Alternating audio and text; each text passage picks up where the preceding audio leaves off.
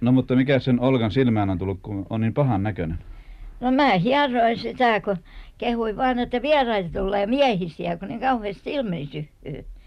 Ja mä tiesin sen kohta, että ei se ole naarannappi, kun se syhyy niin kamalasti, eikä naarannappi syhyy. Ja mites? Millä nyt enää naarannappi jo parannaskaan, kun kissakin on niin hävinnyt, kun se täytyy olla musta kissa, kun pyyhjätään sitä naarannappia, sitä vastsukkaa kolme kertaa sillä mustan kissahännällä. Mites kauan noilla silmillä on tätä maailmaa jo ihmetelty? Oi voi, ei niillä vielä kauan ole. Vähän yli kahdeksankymmenen vuoden. Neljä vuotta kumminkin jo tulee pian. Mutta se täytyy ottaa huomioon, että ensin on pari viikkoa semmoinenkin, että ei mitään näje, eikä semmoiset pienet mukulut vielä. Miten sitä korvasärkyä ennen vanhaan paranneltiin? No siihen pantiin joku tippa juhannusöljyä ja, ja sitten mentiin semmoisen ihmisen tykö, kuka lapsella mammaa annoi ja pyydettiin sen sitten lypsämään korvaan.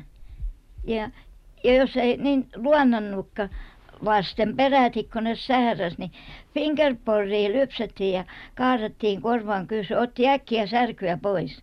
Mikä se fingerboardi oli? Jaa, vielä kun te sitäkin kysytte.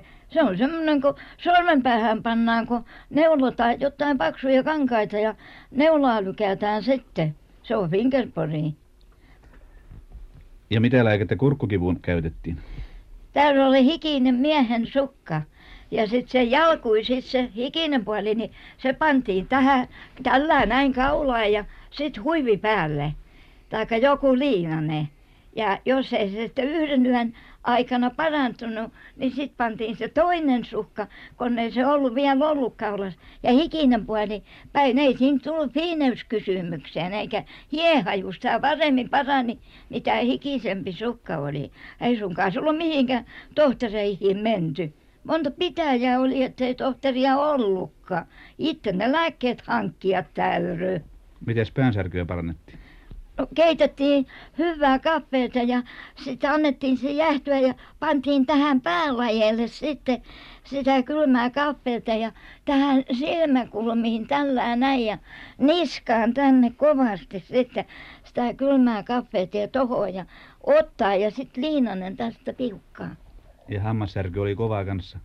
Hampaita särki kanssa, mutta niitä koitettiin tulisilaineilla äh, sitten vaan hajottaa, että alkaisi polttumasta. Ja kyllä hierottiin kanssa kovasti leukkaperiä ja kaikkia. Kerron oli kaksi miestä myllyssä. Ja toinen sanoi, että hänen polttaa niin paljon hampaitansa, että ei hän torroa näjee. Niin toinen sanoi, että pane paskaa tikulla hampaankouluun. Oletko sitten pannut? Pani ja oli kolme vuotta polttamati. Niin. Toinen sanoi, että kyllä oli helppo lääke. Syylet saattoivat olla myöskin aika kiusallisia. Miten niitä poistettiin? No niihin oli kas kolme lajia lääkettä. Ensin otettiin niin monta suolarajetta kuin monta syylää oli. Ja sitten kun uuni kiihkeimmällä palo, niin ne suolat heitettiin sinne ja käskettiin syyläin palaa siellä samalla kertaa kuin suolakin. Sitten mentiin kolmen kynnyksen ylitse, eikä katsottu takana. Sitten kun sato ja lehmän läjiä oli pelloilla, niin sitten yhtä lajia syylää pestiin semmoisella vetellä, kun oli sinne sateessa sontaläjien päälle tullut. Niin sillä pestiin toista lajia syylää. Ja kolmatta lajia oli sitten semmoinen, kun semmoista villalankaa, kun ei tietänyt sitten se, jossa ne syylät oli, eikä se, joka sitoo yhdeksän solmua joka syylän ylite. Ja ne vietiin tunkioon sitten mätänemään. Ja sitten kun ne mätää, niin, niin syylät lähti. Ja mä oon tämän itse oikein kokenut. Mun oli sormessa niin kamala syylä. Ja mä surin sitä aina, että millä ihmeellä mä sen saan pois, kun aina kun oltiin ruvispellollakin sirotti ja jotain, ai jeeko se syylä repesi aina. Ja, ja toiset sanoivat, että no eikö sä nyt semmoista langankappaletta saa ja ketään sitomaan sitten. Ja neuvottiin sitten, että yhdeksän solmua pannaan sen ylitse ja, ja viedään se tunkioon. Ja sitten kun se mätänee, niin kyllä syylä lähtee. Eikö ole sen kerran pesästä mun sormet niin syylää ollut, ei jälkeekä. Ja mä oon sen itse oikein kokenut. Mites ampiaspistot? Kyllä minua on nekin pistellyt, mutta siihen ei ole tullut mitään lääkettä. Minun kun se kun toista on silloin nauranut, että ei mitään. Kerrankin oltiin lehdessä ja mä sanoin, että mulla onkin hyvä puska tuossa, että mä saan äkkiä kerpoja. Ja menin siihen puskaan. Oi juukra veti, kun mun vesuri niin nokka kävee siihen ampiaspessään. Ja, ja kyllä mä olin niin kamala näköinen, että linne mullikin oli paljon korkeammalla kuin nokanpää, vaikka se silloin vielä olikin vähän pystyssä, kun hampaita oli. Jos se painuukin, jos olisi vallan eläviä täynnä, kun menisi vielä lehteen. Mutta... Puhuttiinko ennen maailmassa kolmen kuukauden äitiyslomasta?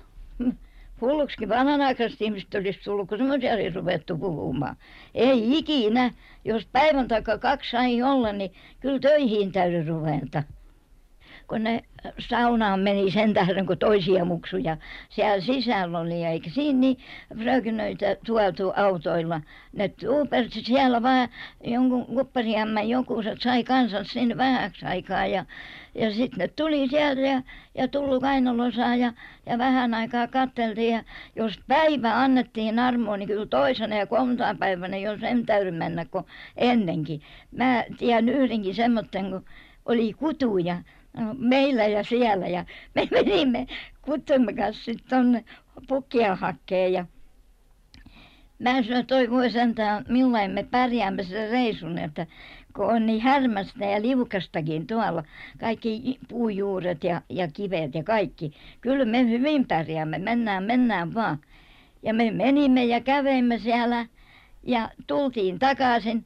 Ja meillä tuli joku muija parin tunnin päästä ja sanoi, että millä te sieltä selkäsitte, kun siellä on poika nyt.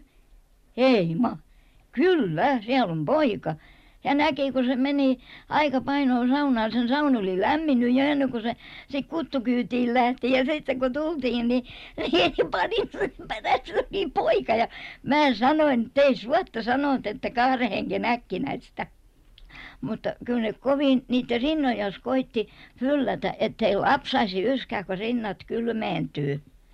Niin kyllä sitten tuli hätää, jos ne kylmeennyt. Puun olivat, tuotiin apteekista ja pantiin muurinholloon pullon lämpeämään.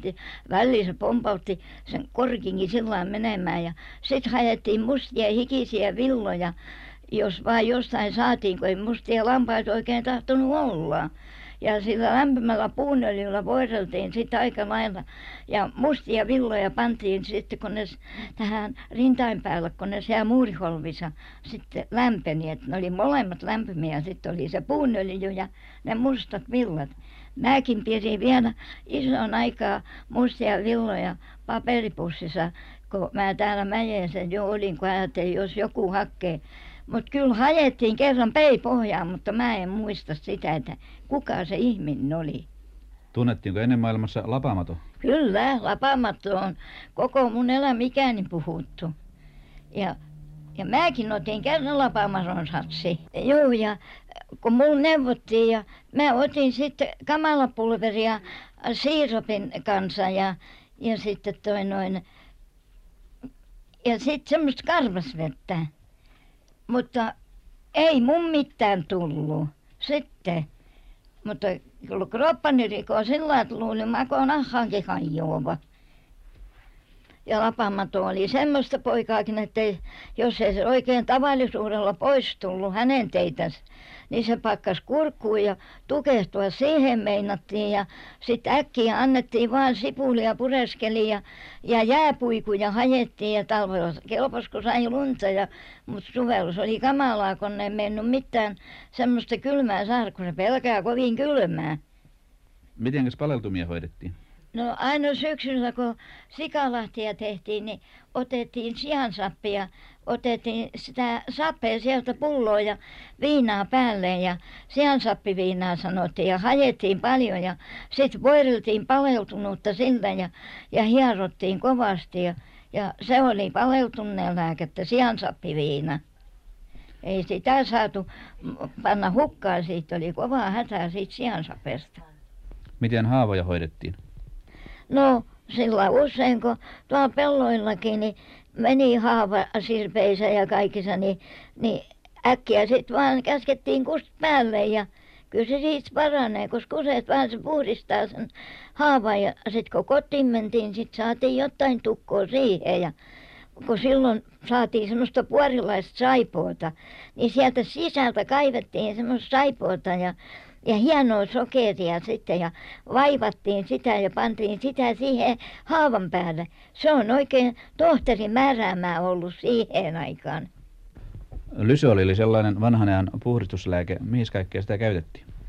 Sitä käytettiin silloin, kun laatteitakin pyhjettiin, niin pantiin hiukan lyseolia joukkoon ja sitten jos joku sen sortin ihminen kävi, niin vaikka ei kuurottu, niin pyhjettiin sitten ovenkripat, sanoi, että kun sen sormenvälit niin punotti ja se niitä niin tahkos, niin mitä niissä mahtaa olla, niin pyhjettiin ovenkripat semmoisella krotilla sitten, kun kastettiin siihen veteen, kun lyseolia tallattiin.